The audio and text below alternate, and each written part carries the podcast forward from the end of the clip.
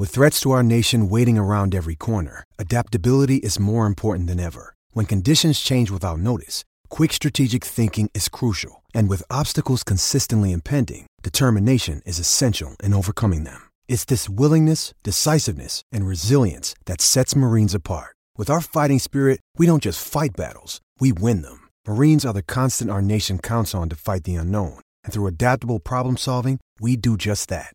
Learn more at marines.com. Still all the time in the world. Just under eight minutes. Revolt third man up. Opportunity for ball head down. Died out. Couldn't control it. Revolt out of the congestion. It runs on and on and oh. touched. Maxwell tracking it back. Touching it right on the chalk. Watch it again for a moment. It looks gone. He does brilliantly. What about the will of Lenny Hayes? Yeah. Nick of time indeed. Nicks all round. Revolt kicked it. Maxwell got back. Now, Poppy, I've had a couple of people ask me recently that a few weeks ago when we had Blair on the line, I made a wrong statement about somebody smothering a ball, or Yep. maybe touching. I should have used the word touching it on the line. Yep. Saying Nick Maxwell instead of Heath Shaw, but I was talking about the audio that we just heard there. Yes. From the drawn grand final when Nick Maxwell pretty much saved the game. There were about eight minutes left. Scores were 61-60 in Collingwood's favor Mhm. and he did probably one of the most um, underappreciated acts because not many people really speak about it in, in grand final history, saving that game. And I just wanted to play that to let everybody know that I knew what I was talking Yeah, about. yeah. I, look, I just wonder if you weren't a Collingwood supporter, whether we actually would have brought that up at all. Wow. Because we tend to play a lot of Collingwood highlights on this show, I've noticed over the. Collingwood have a great uh, affiliation with Gippsland. they do. What can I say? And this bloke is one of them. Uh, uh, uh, the thing you've probably got to learn is daylight savings Mm. hasn't finished as yet. Now, I understand that you told Blair you would be giving him a call at 9.40. Yeah, yeah, I was off with the fairies. Jarryd Blair joins us now. Hey, Blair, how you going? Good morning, boys. How are we going? Yeah, good. We're just teaching uh, Sam that the big hand needs to be uh, on the eight and the small hand just past the nine, rather than what we've called you at. We've called you at ten forty, where I think maybe you were expecting a call at nine forty. So Sorry, apologies. Larry. well, it's lucky you actually got it wrong, Sam, because if it was 9.40, I was nowhere near my phone and I, I completely forgot. it was it was lucky I just got back to my phone now and had six missed calls and jumped on just in time. So. Uh, you all done by, well, all by design, spotter by the looks of it. Yeah, I think so. Exactly right. Hey, we haven't spoken to you since you since you got married a couple of weeks ago. We had Bo Vernon on the line, and to talk about um, talk about some weather conditions you had to contend with. I hear. How, how did the wedding day go? Yeah, it was a good day. Um, I think we topped the five hours of rain we had three or four weeks was all just around wedding time. So um, all our best laid plans got thrown, thrown up in the air last minute. But um, yeah, it all turned out well, and the ma- everyone involved, we sort of had to shuffle things around and squeeze everyone into the marquee. But um, yeah, all went well. We had a great day. Which of the uh, former Collingwood teammates played up most, Blairy? I actually was chatting to a few boys last night, and there was a bit of a bit of a mention that Ben Reid was actually painful. They said, trying to avoid him during speeches, all that sort of carry on. So he uh, wasn't his best night Reidy, I don't think.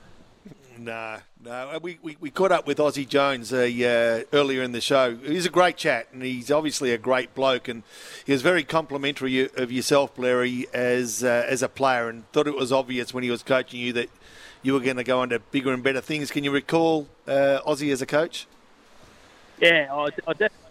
Um, I sort of I, I reflect a little bit on my time with Aussie as just one of those lucky moments. You know, I think um, I was in an event last night and we sort of got talking, and it was the discussion ended up saying, like, you, sometimes you just get lucky. You know, a really good player might land at a certain club at the wrong time in their history, and next thing you know, you've played ten games and you're out the door and your career's all over. Um, Yeah. and my uh, my sort of thoughts with Aussie are, you know, I was lucky that um, I only had 12 months with him, but he was he was really influential for me, and he was a great coach, and he was he was fun, and he was positive, and he pushed all us guys. Um, and to, to, be honest, look, potentially don't get drafted or rookie listed without the support of, you know, Aussie Jones and Pete Francis, and they were really um, supportive of me and probably pushed my case pretty hard when you know there wasn't a lot of interest around. Um, and I think too, you do like a lot of the time you do need to make make noise to actually get yourself recognised a little bit. And I was lucky because you know a lot of kids don't make noise about themselves. I was lucky that I had the support of, of Aussie and Pete Francis to probably get me over the line in the end. Yeah. Yeah.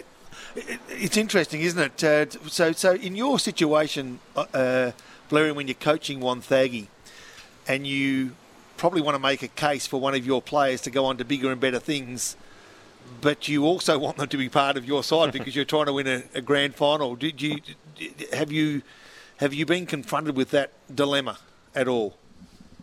Uh, not so much to this point. I mean, we only got the 10 or 11 games in, and, yeah. you know, say the VFL program was even more disrupted than us last year. Um, but I really, like, I, I, think, you know, I can see that fork in the road coming. We've got some pretty good talent there. Um, and, you know, our, our whole mentality and ethos is that we want to develop these kids to go on to bigger and better things. Um, yep in the meantime, you just hope that the stars align and um, you can pitch a couple of premierships in the meantime.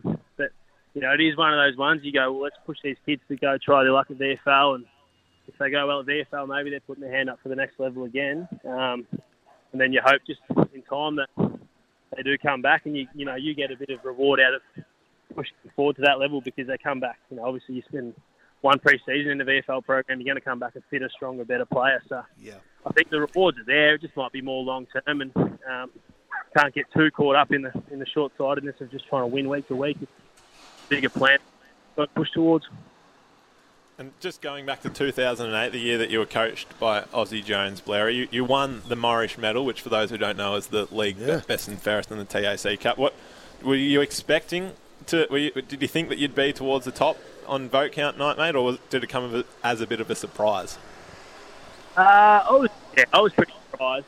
Uh, you're sort of just going about your business week to week, and you know I don't think whilst you're playing good footy to try and get drafted, no one's there playing to try and win themselves a league BNF, and we were just sort of focused on trying to get a kick um, and getting the best out of ourselves. And yeah, I mean, it was a, a great night, and I'm really proud to have to have won that. Um, it's, it's an interesting award too because it's like a period of time there. You, there's, there's, a lot of good players taken out of the competition, mm. so it's uh, you know you've got to try and be consistent, play good footy when you can. And I, I only missed one or two games. This, this big, big country, I didn't play the whole carnival, so um, that probably helped me a little bit. But yeah, it was yeah, big on point.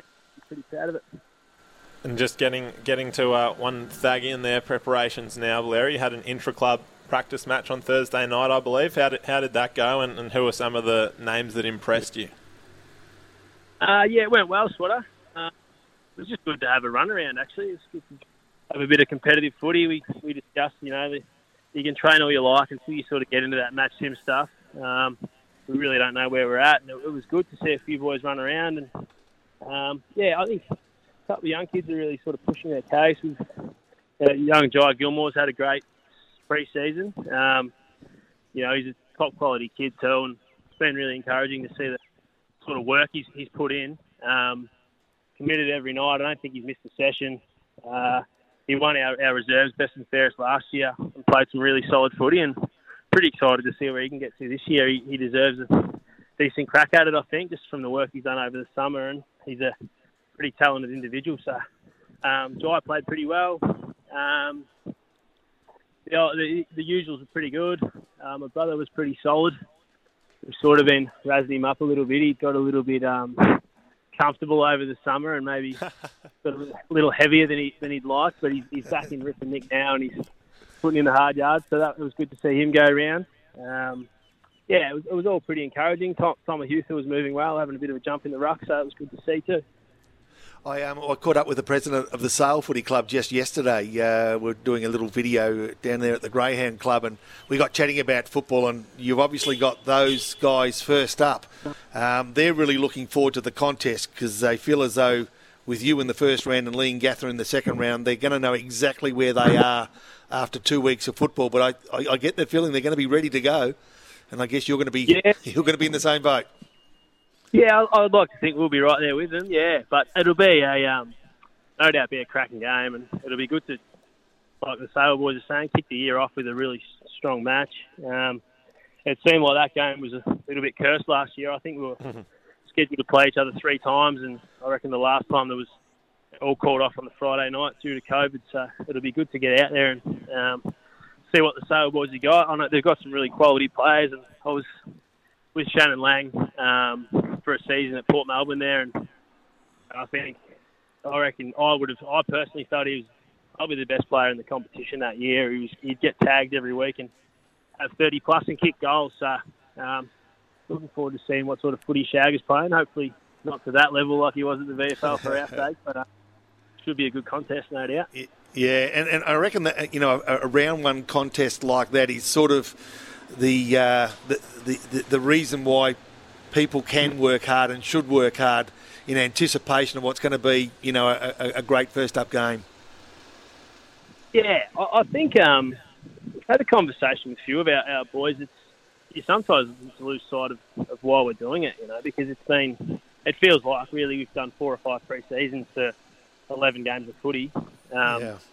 and they don't probably not having lost sight, but you sort of forget how, how good the reward is and how good rocking up on a Saturday is and, and getting a good win or in, in, a tight contest, or you know you don't always get get the result, but um, the fact that you can throw it all out there and see how you go is the reward for the work you do during the week. So I reckon the boys with you know practice matches for us only a couple of weeks away against um, play Croydon. I think the reward there is going to be there for them. Uh, yes, and especially a few of these younger guys who have really invested. Uh, and are keen to play some good senior footy, they're going to get an opportunity to, to throw their hat in the ring, which will be good. Yeah, yeah, it'd be fantastic. As much as you're looking forward to play, we're looking forward to watching you play because that's all we do these days. But it's uh, it's it's uh, it's creeping up on us pretty quickly, Blairy. So we, we can't wait, mate. So, hey, listen, well done. Thanks for uh, taking the call this morning, uh, albeit at the wrong time, which turned out to be the right time. yeah, I've been sitting by the phone for an hour, Swatter. Good on you, Blairy. Good on you, mate. Thanks. Jarryd Blair there, the coach of Wonthaggi, uh, ex Collingwood superstar and uh, all round good bloke. Uh, love chatting to him on a, on a regular basis as we do.